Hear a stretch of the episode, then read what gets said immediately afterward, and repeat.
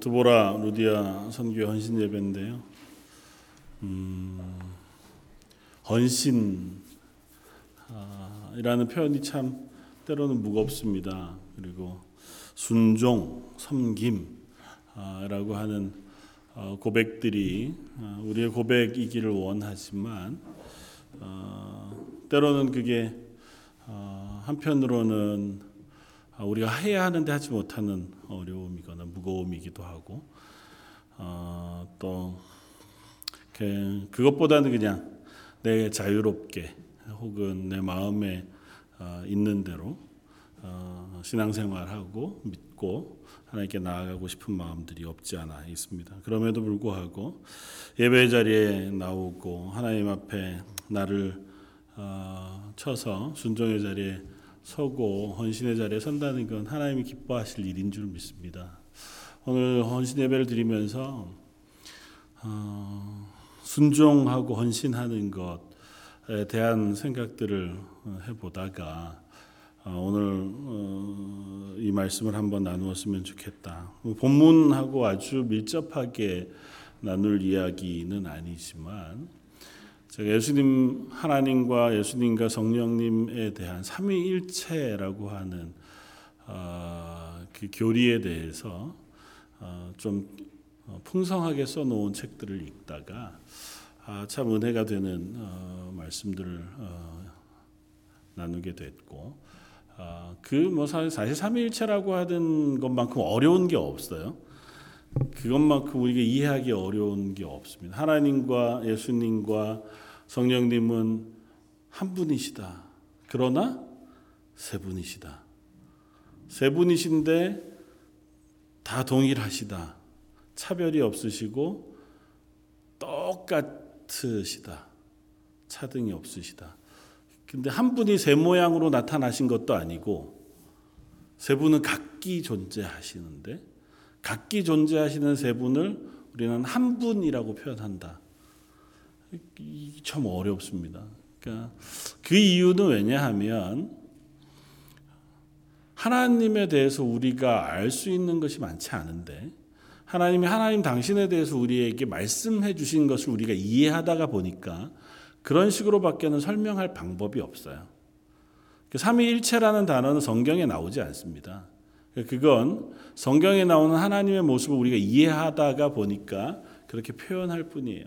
그런데 그냥 그렇게 어렵게 막 어, 이게 도대체 뭘까라고 하는 부분으로 이해하기보다 그렇게밖에 우리가 이해할 수 없거나 아니면 하나님께서 굳이 그런 모양으로 우리에게 하나님의 모습을 나타내 주신 이유들을 따라가 보다가 보면 그것이 하나님이 우리를 사랑하신 사랑의 발로 사랑의 이유 때문이다라고 하는 것에 도달하게 되고 그 사랑의 이유인 어, 또 혹은 그 사랑으로 우리를 사랑하시고 여전히 우리와 함께 하시는 그 하나님을 기억하고 그분을 알아가면 알아갈수록 우리도 하나님을 사랑하게 되고 그 하나님을 사랑하게 되었기 때문에 사랑함으로 그분의 말씀에 순종하는 것이 기쁨이 되어질 수 있는 자리까지 나아가겠다 하는 생각을 해봅니다.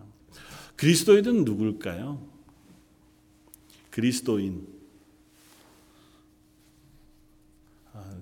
세상 쉬운 문제를 또 이렇게 질문하면 또 어떻게 대답해요? 그리스도인은 뭘까요? 누군가요? 여러분들은 그리스도인이세요? 네. 여러분은 누구세요? 네. 그, 왜, 왜 나는 그리스도인이다라고 얘기할 수 있습니까? 뭐 한 단어로는 답이 정답이 없어요. 왜 나는 그리스도인이다 이렇게 얘기하세요? 예수님을 믿으니까 또 다른 건 없을까요? 다르게 표현할 수는 없을까요? 예수님을 닮아가는 사람, 닮으려고 노력하는 사람이니까. 또 다른 건 없을까요? 원하는 대답이 안 나와서 아직. 하나님의 자녀이기 때문이기도 하죠. 다 맞으면 다 맞는데 우리는 예수님을 하나님을 사랑하는 사람들. 그리스도인이라고 하는 뭐 여러 설명들이 있겠지만 어, 또 다른 한 어, 설명으로 하자면 우리는 하나님을 사랑하는 사람들이에요. 하나님을 사랑하는 사람들이라고 하는 표현을 우리가 할 수 있는 이유는 예수님께서 우리들에게 명령하신 명령이 내 마음을 다하고 목숨을 다하고 뜻을 다하여 내 주 하나님을 사랑하라. 이것이 첫째 크고 첫째 된 계명이다. 그렇게 말씀하셨잖아요. 그러니까 그리스도인이라고 하는 정체성의 첫 번째 모습은 하나님을 사랑하는 거예요. 우리의 목숨과 뜻과 힘을 다해서 하나님을 사랑하는 사람들, 그 사람들을 그리스도인이라고 부른다는 거죠. 그래서 그리스도인을 특징 지을 때 뭐 여러 얘기하겠지만 사랑, 하나님을 사랑하는 사람 또 하나는 아까 말씀하셨듯이 예수 그리스도를 믿는 사람과 하나님을 닮는 사람, 하나님의 자녀, 그 믿음 안에 서 있는 사람. 그러니까 믿음과 사랑이라고 하는 것을 우리 어, 그리스도인 됨의 특징들을 이야기할 수 있을 겁니다. 그런데 특별히 우리들은 하나님을 사랑한다고 하는 것에 대해서 어는 조금은 어 뭐라 그러죠? 구체적이지 않습니다. 하나님을 사랑하는 건 어떤 걸까요? 아, 구체적이지 않다고 얘기해 놓고 또 질문하니까 하나님을 믿는 건 뭘까요? 믿는 거죠. 그죠? 우리가 어, 다 모호하긴 하지만 믿는다는 건 내 마음속에 그분이 살아 계시다는 사실을 인정하고 그분의 말씀이 진리인 줄 알고 그분을 믿고 그래서 그 말씀에 순종하고 따라가려고 하는 게 우리가 믿음의 고백이라고 생각합니다. 그러면 사랑하는 건 뭘까요? 여러분은 하나님을 사랑하십니까? 예수님은 사랑하십니까? 뭐 이렇게 걱정하세요. 열심히 사랑하시잖아요. 하나님 사랑하시잖아요. 어떻게 사랑하는지 잘 몰라도 내가 하나님을 사랑하는 것만은 분명하죠. 어, 남편분들은 사랑하시죠? 어, 이렇게 곤란한 질문을 그죠? 아니면 결혼할 때는 남편을 사랑하셨었죠? 최소한 생각해봐야 되는 그것도요. 어 그러면 안 되는데 보통 우리가 남자와 여자가 연합하여 부부가 되는 것은 그 관계를 맺기로 시작하는 첫 단계는 사랑이잖아요. 오래돼서 기억이 잘 안 나시고 그 감각이 이제 많이 사라지셨겠지만 그래도 어쨌든 사랑 안 한 사람하고 억지로 억지로 이렇게 아, 혹시 또 그런 분 계실까봐 죄송한데 어, 아버지가 억지로 가라 그래가지고 하는 수 없이 가신 분들이 혹시 계시면 죄송합니다만 그래도 살다 보면 사랑이 생기잖아요. 사랑한다고 하는 게 부부관계의 제일 핵심인 건 분명합니다. 그러니까 그것이 희미해지기도 하고 때로는 그게 이제 어, 원수 같아지기도 하고 그랬다가 또 뭐 그게 어, 또 봐줄만 해졌다가 왔다 갔다 하긴 하지만 어쨌든 남자와 여자가 연합하여 하나가 되어지는 하나님이 제정하신 결혼의 첫 그 관문 그것의 첫 촉발은 사랑이에요. 서로가 사랑해야 어쨌든 그 관계가 결혼이라고 하는 연합의 관계로 들어가잖아요. 하나님을 사랑한다고 하는 것은 뭘까요? 하나님을 사랑한다는 것이 우리가 결혼을 통해서 미리 경험하고 배운 이 땅 가운데 경험한 것으로 가르치시는 하나님의 사랑을 경험하는 방법이거든요. 오늘 본문이 그래서 그 이야기 우리에게 들려줘요. 누구든지 언제나 자기 육체를 미워하지 않고 오직 양육하여 보호하기를 내 몸 사랑한다는 거죠. 내 몸을 잘 사랑하는 것이 예수께서 교회에게 한것 같다.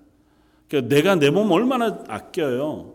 몸을 아끼는 내 몸을 아끼고 사랑하는 것 하나님이 예수님께서 우리를 사랑하시는 것이 그만큼 우리를 아끼신다고 사랑하신다는 것이고 그 이유는 우리가 예수 그리스도를 머리로 하는 그 몸의 지체이기 때문이다. 그렇게 설명해요. 그러면서 그러므로 사람이 부모를 떠나 그 아내와 연합하여 그 둘이 한 육체가 될지니 이 비밀이 크다고 얘기해요. 그러니까 전혀 다른 존재인 남자와 여자 그리고 전혀 알지 못하던 두 사람이 연합하여 한 몸이 되는 것은 놀라운 일이에요.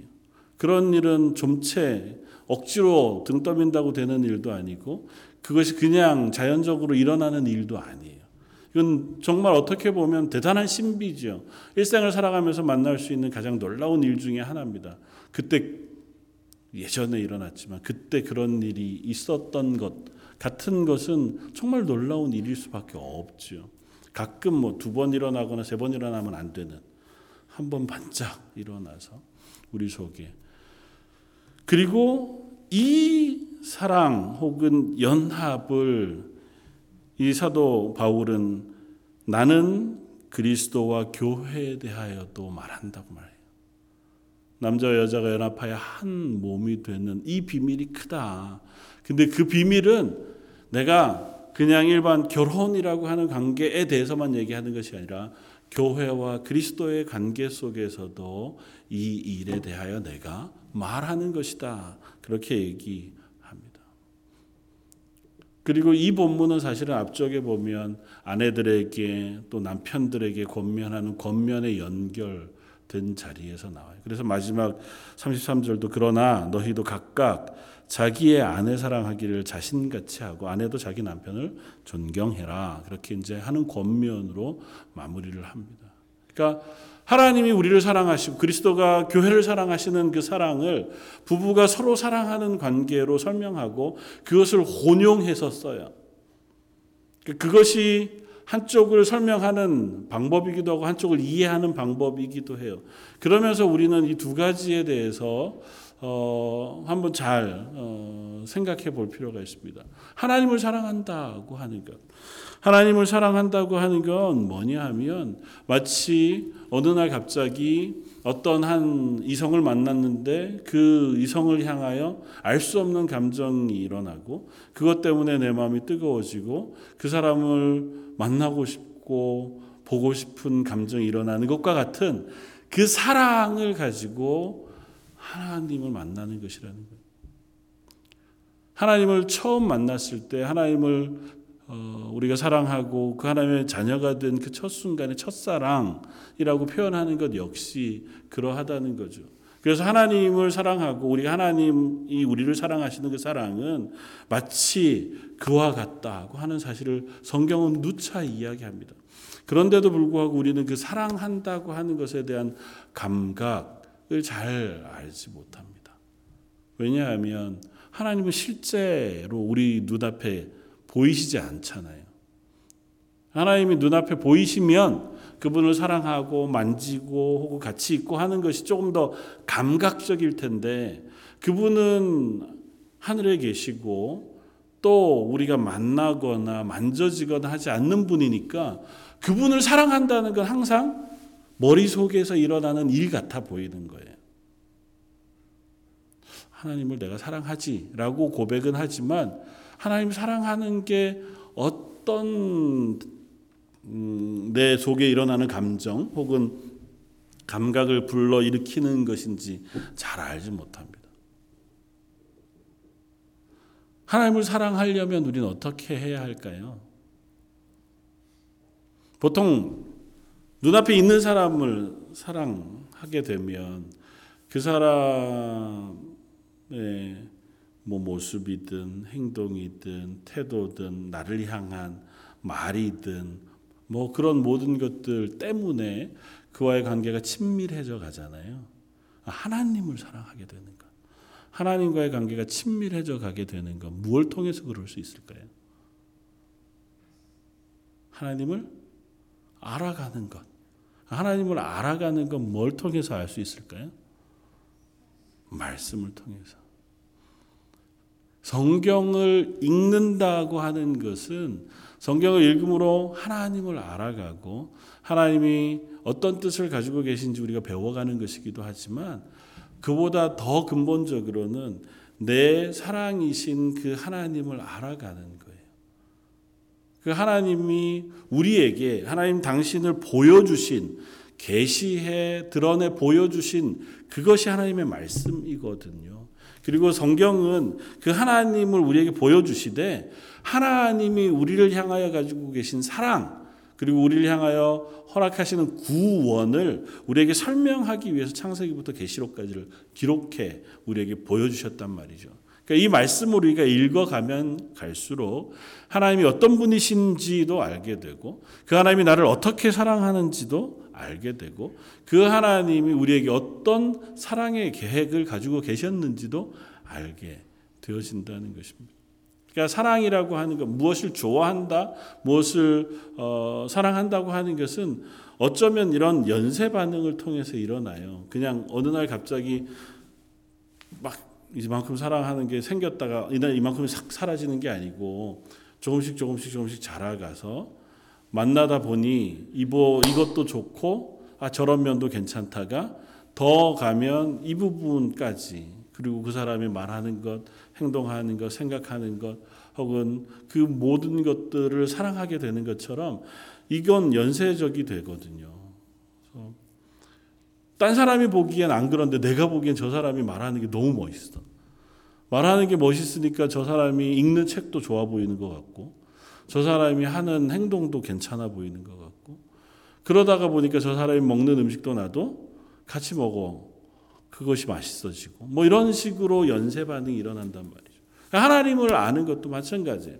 하나님을 알아야 하나님을 조금씩 조금씩 알아가면서 그 하나님을 알아갈 때 그 하나님이 내게 그 사랑으로 혹은 그 하나님의 구원으로 배워져 가고 확인되어져 가면서 그 모든 것들을 내가 사랑하게 되어지는 관계 속에 들어가게 된다는 것입니다.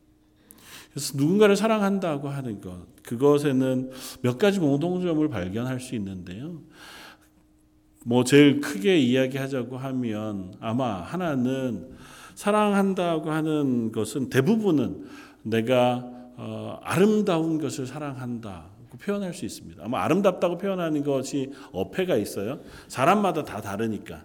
그러나 내가 생각하기에 괜찮은 것 혹은 좋은 것, 아름다운 것을 우리가 사랑하게 되었습니다. 내가 보기 싫은 것, 미운 것, 그것을 우리가 사랑하게 되진 않잖아요. 그건 객관적으로 어떠냐 그거 말고요. 그건 주관적으로 내가 내 입장에서 물론 아닌 여러 가지 것들이 이제 머리에 떠오르실 거예요. 그러나 그렇다 하더라도 대부분은 그 대상을 내가 아름답게 봐요.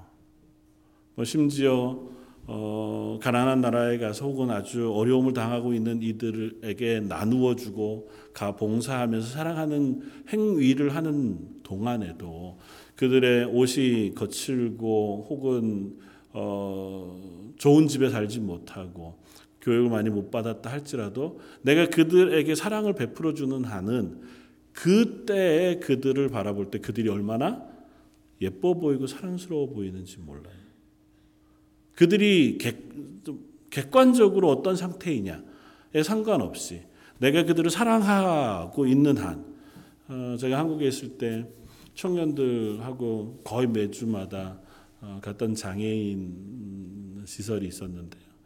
어, 국가에서 보조를 받지 못하고 가정에서도 보조를 받지 못하시는 분들을 이제 어, 목사님께서 어, 이렇게 어, 음, 함께 모아서 어, 시설을 짓고 그곳에서 같이 생활, 공동 생활을 하세요.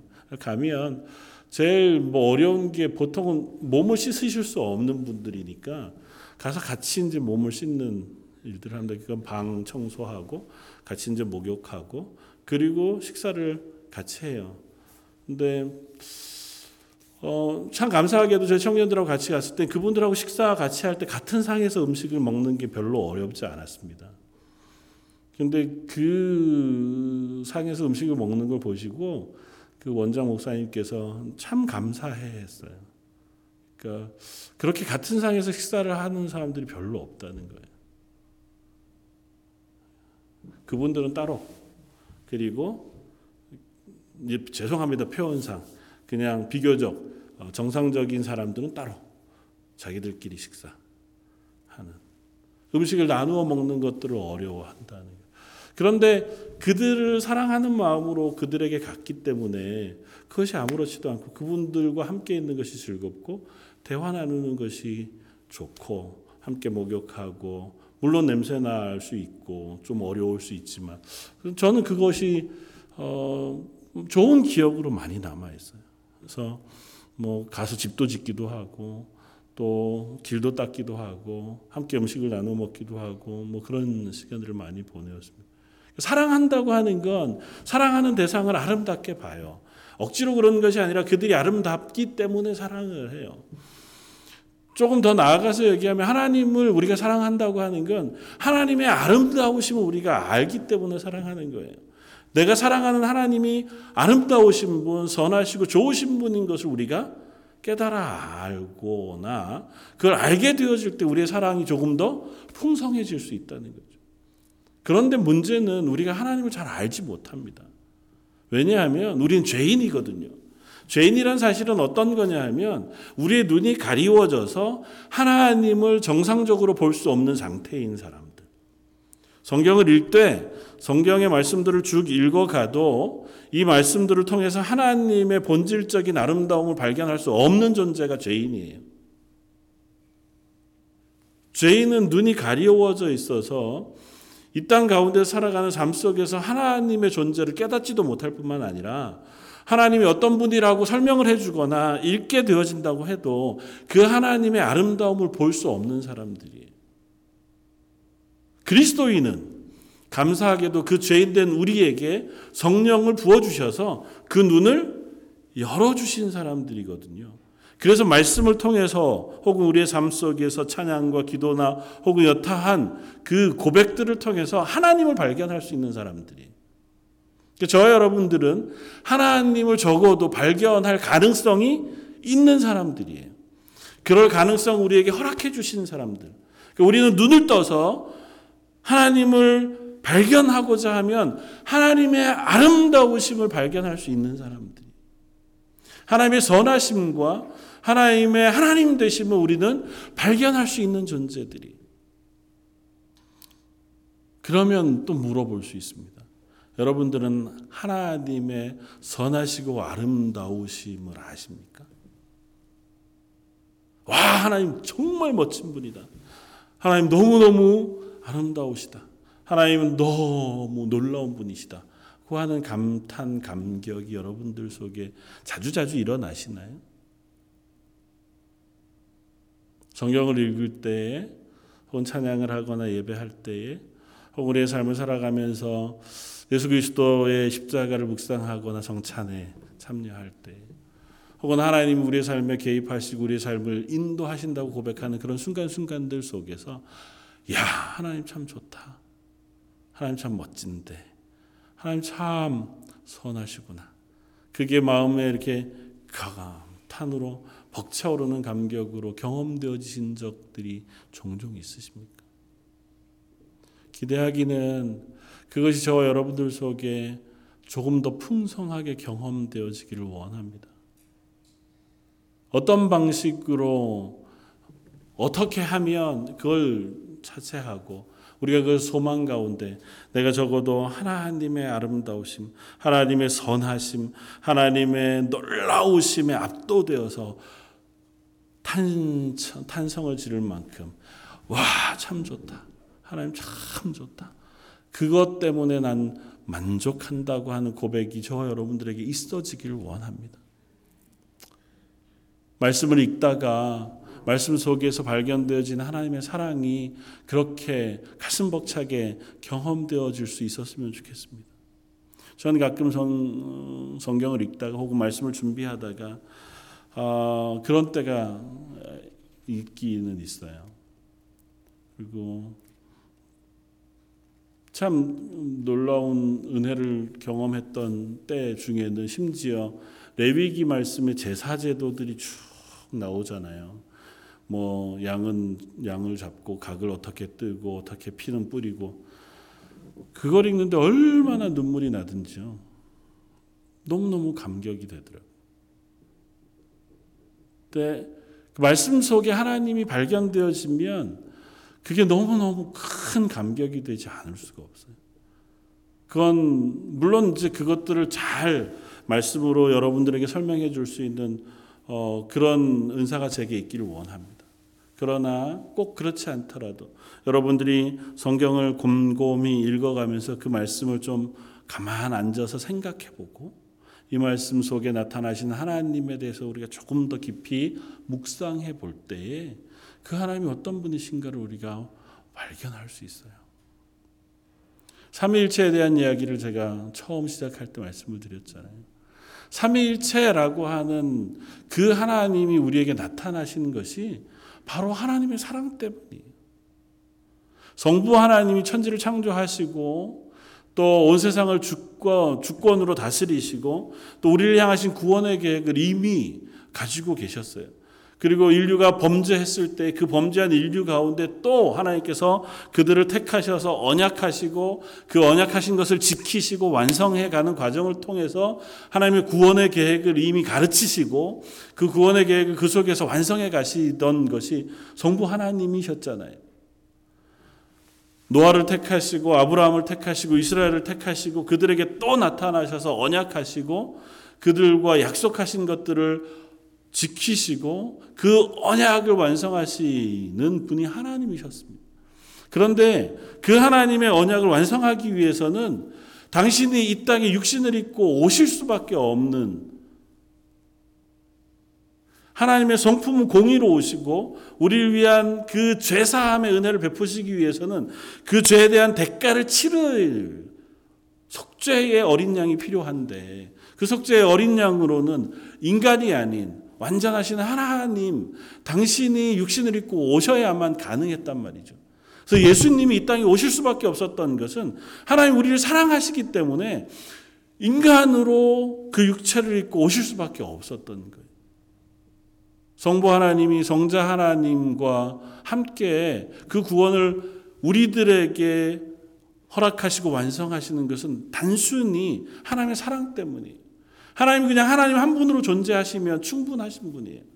하나님이 예수님으로 혹은 성령님으로 우리 가운데 계시되어지고 나타나셔서 인간의 육체를 입으실 이유가 없으시잖아요. 예수님이 인간의 육체를 입으시고 이 땅에 오신 유일한 이유는 우리를 사랑하시기 때문에 우리를 구원하시기 위함이고 우리의 죄를 사하시기 위함이 성령 하나님은요. 성령 하나님이 우리 가운데 거하시는 것 역시 동일합니다. 성자 예수님께서 죽으시고 부활하신 그것을 통하여 우리의 구원을 완성하셨지만 그 구원을 우리에게 적용시키시고 설득시키시고 깨닫게 하시기 위해서는 그 성자 하나님이 모든 인간들을 다 쫓아다니면서 설명할 수는 없잖아요. 그러니까 영이신 성령, 예수 그리스도의 영이신 성령을 각 개인에게 보내셔서 우리 가운데 임재 하시고 우리와 동행하시면서 우리의 눈을 여시고 하나님의 말씀을 깨닫게 하시고 그 구원을 우리 속에 적용시키셔서 우리가 구원을 믿음으로 붙잡을 수 있도록 은혜 베푸시는 역할을 성령님이 하신단 말이죠. 성부, 성자, 성령님께서 각기 그와 같이 우리들 가운데 계시되시는 이유는 단 하나 우리를 사랑하시기 때문이에요. 저 여러분들 구원하시고 그 구원을 우리에게 확인시키시고 그 구원을 믿음, 믿음 자리에 서게 하시기 위하여 성부 하나님으로 성자 예수님으로 성령 하나님으로 우리에게 소개되시고 계시되시고 우리에게 나타나시고 우리에게 임재하시는 거예요. 정확히 우리가 성부 하나님, 성자 예수님, 성령 하나님께서 어떻게 존재하시는지를 완전히 알 길이 없어요. 왜냐면 우리는 인간이니까요. 하나님의 모든 것들을 다 알 수 없죠. 그러나 이렇게 설명하고 우리들에게 계시해 주시는 것은 그걸 통해서라도 너희가 하나님의 구원을 깨닫게 하시기를 원하시는 거예요. 이 상황을 통해서 하나님의 구원이 무엇인지를 우리에게 가르치시기를 원하시는 거고 그 구원을 통해서 우리를 사랑하시는 하나님의 사랑을 우리에게 고백하시는 거예요. 그래서 창세기로부터 계시록까지는 하나님이 우리를 향하신 하나님의 사랑의 고백이라고 표현해도 조금도 부족하지 않다는 이야기를 우리가 합니다. 그 사랑의 고백을 우리가 읽으면 그리고 그 고백을 우리가 깨달아 알게 되고 그 고백의 내용들을 배우게 되면 우리도 그 대상을 사랑할 수 있게 된다.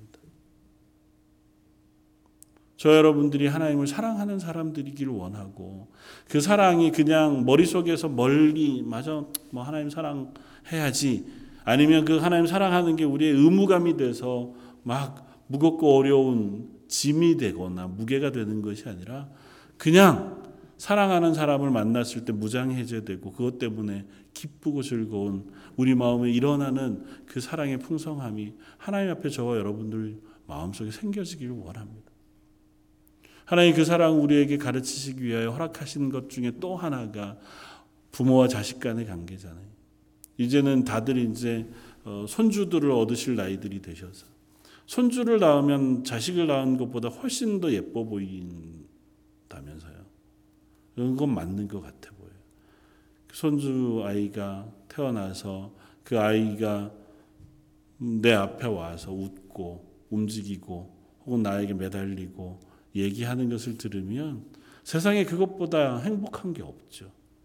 그것이 주는 기쁨, 그 아이를 바라보는 사랑의 마음, 그것을 다른 무엇으로 설명할 방법이 없잖아요. 하물며 하나님이신데 하나님 우리를 향하여 그렇게 사랑해 주고 계신데 우리가 그 하나님을 깊이 묵상할 때 하나님을 생각할 때 혹은 하나님이 우리 속에 들어와 계셔서 그 하나님이 우리 속에 경험될 때 그 하나님을 우리가 사랑하지 않을 수 없다는 것이고 그리고 그 사랑은 꼭 다음 단계로 나아갑니다. 사랑은 기쁨을 줘요. 사랑하는 건 항상 기쁨과 즐거움이 있습니다. 물론 뭐 사랑에 대한 숱한 이야기 노래들을 듣다가 보면 사랑이 왜 이렇게 슬프고 힘겨운지요. 막 어, 애잡 애달고 힘겹고. 그렇긴 해도요 결국은 사랑은 기쁨이잖아요. 내 속에 사랑이 있으면 그것 때문에 살만한 힘이 생기고 그것이 내 삶의 기쁨이 되고 즐거움이 되잖아요 그 사랑하는 것들이 조금씩 조금씩 희미해지고 식어가면 식어갈수록 그 기쁨과 즐거움이 조금씩 희미해져 가는 것일 겁니다. 사랑이 없어진 게 아닌데 우리는 사실은 그 사랑을 놓쳐 버릴 때가 많이 있습니다. 인간관계에서도 그렇고 가정 안에서도 그렇고요. 기대하기는 저 여러분들의 삶 속에 특별히 가정 가운데에서 그 사랑의 기쁨이 다시 회복되어지는 저 여러분들의 삶이었으면 좋겠고 조금 더 나아가서는 하나님을 사랑함으로 우리 속에 일어나는 기쁨이 충만한 저 여러분들이었으면 좋겠습니다. 하나님 사랑하니 내 마음의 기쁨이 충만합니다고 하는 고백이 시편 기자들의 고백이잖아요. 그 고백이 그냥 시기 때문에 쓸 수 있는 말들이 아니라 그들의 삶 속에 그들의 삶을 지나오는 과정 속에 속에서부터 우러나오는 그 고백이었다면 저 여러분들의 삶 속에서도 우리가 신앙으로 살아가는 하루하루의 삶 속에서도 그와 같은 고백이 일어나는 저 여러분들이었으면 좋겠습니다. 사랑이 충만함으로 내 하나님을 사랑하는 사랑이 충만함으로 아니면 반대로 하나님이 나를 사랑하시는 그 충만한 사랑을 내 속에서 확인함으로 그것이 우리의 기쁨이 되고 우리의 감격과 즐거움이 되어졌으면 좋겠다 생각이 됩니다. 그래야 비로소 우리가 순종할 수 있습니다. 그래야 비로소 순종하는 것, 헌신하는 것, 섬기는 것이 기쁨이 돼요. 하나님을 사랑하고 하나님 사랑하는 것이 내 속에 기쁨이 되어질 때 기꺼이 우리가 하나님 말씀에 순종할 수 있었습니다. 하나님 말씀에 순종하는 것 혹은 교회에서 헌신하는 것 뭔 무엇인가에 내가 어, 섬기는 것이라고 하는 것, 혹은 나를 낮추는 것이라고 하는 건 다 인간의 정정으로는 사실 어려운 것들이잖아요. 즐겁게 할 수 있는 것은 아니라고요. 물론 즐겁게 하기 위해서 애쓰지요. 내가 선한 사람이기 위해서 노력하고 또 그리스도인이니까 내가 그 좋은 것을 선택하기 위해서도 수고하고 애쓰기는 하지만 그래도 기본적으로 섬기고 순종하고 나를 낮추고 하는 것은 어려운 일이에요. 자연적이지 않습니다. 자연스럽지 않고 부자연스러워요. 그런데 그 부자연스러운 것을 할 수 있게 하는 기쁨으로 할 수 있게 하는 것이 바로 사랑함의 기쁨이라고 생각합니다. 열두 사도들이 그 예수 그리스도의 사랑을 알았기에 그리고 그 성령의 풍성하신 은혜가 그들 속에 있어서 구원받은 감격과 기쁨이 그들 속에 충만했기에 그들이 때로는 그들의 삶을 다 순교의 제물로 바치면서도 기꺼이 기쁨 가운데 그 길을 걸어갈 수 있었으리라고 충분히 짐작하잖아요. 우리 믿음의 어르신들 옛 어, 믿음의 어르신들 이야기들을 간혹 간혹 듣다가 보면 참 감격이 될 만한 이야기들 참 많이 듣습니다. 아버님 목회하실 때에도 종종 어, 기도 가운데 그런 기도들을 하실 때가 있으셨어요. 그러니까 연세 많으신 어르신이 평생 가지고 있던 당신이 가지고 있던 그 금은 그, 그 귀금속을 어, 다른 어떤 것보다 어, 교회에서 귀하게 사용해 주시기를 원해서 헌물하셨을 때 그것을 위해서 감사하면서 기도하실 때마다 눈물을 흘리셨던 기억이 저한테 있습니다. 그분들의 헌신은 어떻게 보면 그냥 물론 그런 거 드릴 수 있죠. 뭐 물, 물질을 드릴 수 있고 그렇긴 하지만 그 분의 삶을 알면 저도 그 어르신들의 삶을 알잖아요. 근데 그분들의 삶을 뵈면 아 저분이 정말 하나님을 사랑하는구나. 그 하나님의 교회를 사랑하는구나.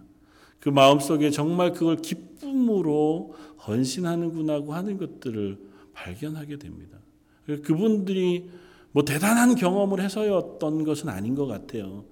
평생을 정말 떵떵거리고 사셨던 분들도 아니고 어떤 때는 보면 그야말로 가난하게 평생을 애쓰며 수고하며 살아오셨고 자녀들 양육하는 데 애써 오셨고 교회에서도 정말 낮은 자리에서 헌신하며 수고하셨던 분들임에도 불구하고 그분들이 그 속에서도 늘 감사함으로 또 늘 기뻐함으로 고백할 수 있었던 이유는 어쩌면 우리가 잘 알지 못할 만한 하나님의 사랑에 대한 비밀들을 그분들은 알고 계셨기 때문이었겠다 짐작해 봅니다. 저 여러분들에게도 그와 같은 비밀들이 하나씩 하나씩 풍성해졌으면 좋겠습니다. 신앙의 연륜이 쌓여가고 우리가 나이가 조금씩 조금씩 어, 먹어가면 갈수록 우리 속에 그 하나님의 사랑을 경험한 경험들과 그 하나님의 사랑의 기쁨들이 좀 더 풍성하게 우리 속에 자리 잡아서 우리 자녀들이나 젊은 세대들에게는 조금 더 그 사랑의 풍성한 것들을 본으로 보여줄 수 있는 저 여러분들이었으면 좋겠고 특별히 드보라 루디아 여성교회 어머니들의 자리였으면 좋겠습니다. 자녀들은 어머니들의 기도들을 어, 늘 기억합니다. 어머니가 기도하시던 모습, 어머니가 기도하던 어, 그 교회에서의 섬김, 그런 것들이 자녀들의 신앙에 얼마나 큰 영향을 주는지 몰라요. 어머니가 교회에서 섬기시고 기도하시던 것들이 기쁨과 감사함이었을 때 자녀들도 그 기쁨과 감사함을 발견하고 배워갈 수 있는 힌트가 되어줄 수 있으리라고 믿습니다. 기대하기는 하나님 앞에 기도하면서 하나님 제 속에 하나님을 사랑하는 그리고 하나님 사랑함으로 인한 기쁨이 우리 속에 경험되게 해주십시오. 매일매일 새롭게 확인되게 해주십시오. 확인할 수 있다면 성령께서 내 속에 임재하셔서 눈을 여셔서 성경을 읽을 때마다 기도의 자리에 설 때마다 찬송을 입을 열어 부를 때마다 아니면 일상의 삶 속에서 혹은 자연을 바라보건 아니면 우리 자녀들을 바라볼 때마다 하나님이 얼마나 좋으신 분이신지 하나님이 나를 얼마나 사랑하시는지를 깨달아 알게 해주시고 그 아는 것이 내 속에 기쁨과 감사가 되고 그 기쁨과 감사를 가지고 하나님 말씀에 순종할 수 있는 자리에 서게 해주십시오. 기도하는 저와 여러분들 되시기를 주님의 이름으로 축원을 드립니다. 같이 한번 기도하겠습니다. 우리 말씀을 생각하면서 한번 기도하면 좋겠습니다. 뭐 사실은 어, 하나님 우리를 사랑하시고 우리가 하나님을 사랑한다고 하는 것만큼 분명한 명제는 없는 것 같아요. 그러나 또 그것만큼 우리가 쉽게 잊어먹을 수 있는 명제도 없는 것 같아요. 매일 하루를 마무리하면서 또 하루를 시작하면서 오늘 하루도 하나님의 사랑이 내 속에 확인되고 경험되게 해주십시오. 그 사랑과 은혜가 내 속에 기쁨이 되게 해주시고 그 기쁨이 나를 하나님의 사람으로 살아갈 수 있는 힘이 되게 해 주십시오. 그래서 그 사랑과 그 기쁨을 가지고 가정을 섬기고 자녀들을 사랑하며 또 아내와 남편을 사랑하고 교회에서도 어, 마음을 다해 섬김이 헌신할 수 있는 자리에 서게 해주십시오. 우리 한 목소리 같이 한번 기도하시겠습니다. 하나님 저희가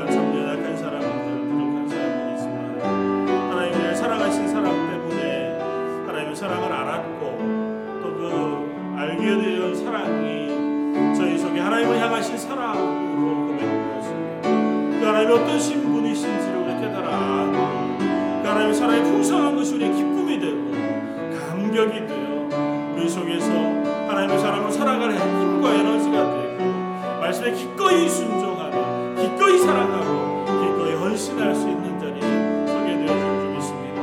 저희 루디아 또 아버지를 드보라 성교회 뿐 아니라 온 교회 성도들 세우신 직분자들과 온 성도들 한 사람 한 사람 속에 아버지 하나님 성령의 충만한 은혜를 부어주시고 하나님의 사랑을 아는 지식을 주시며 그 눈을 열어 하나님의 사랑을 깨달아 알게 하셔서 그 사랑의 풍성함이 우리를 기쁨 가운데 하나님의 말씀에 기꺼이 순종하는 자리에 서게 하는 은혜가 있게 하여 주옵소서. 오늘 예배 모든 사람 하나님 목숨 저희 가운데 역사하시고 하나님으로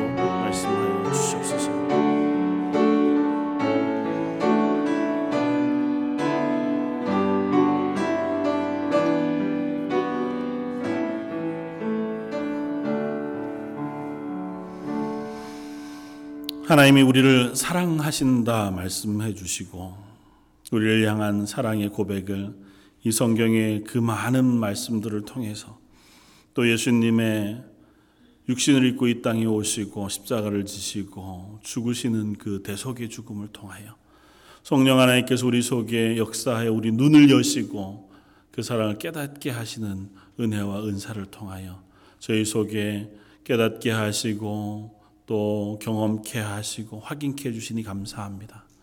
하나님 앞에 그 사랑이 우리 속에 더 큰 믿음의 고백이 되게 해주시고 그 사랑이 우리를 기쁨으로 충만케 하는 이유가 되게 하셔서 하나님 그 기쁨의 충만함을 가지고 이 땅 가운데 하나님의 사람으로 살아갈 수 있는 하나님의 사람들 되게 하여 주옵소서.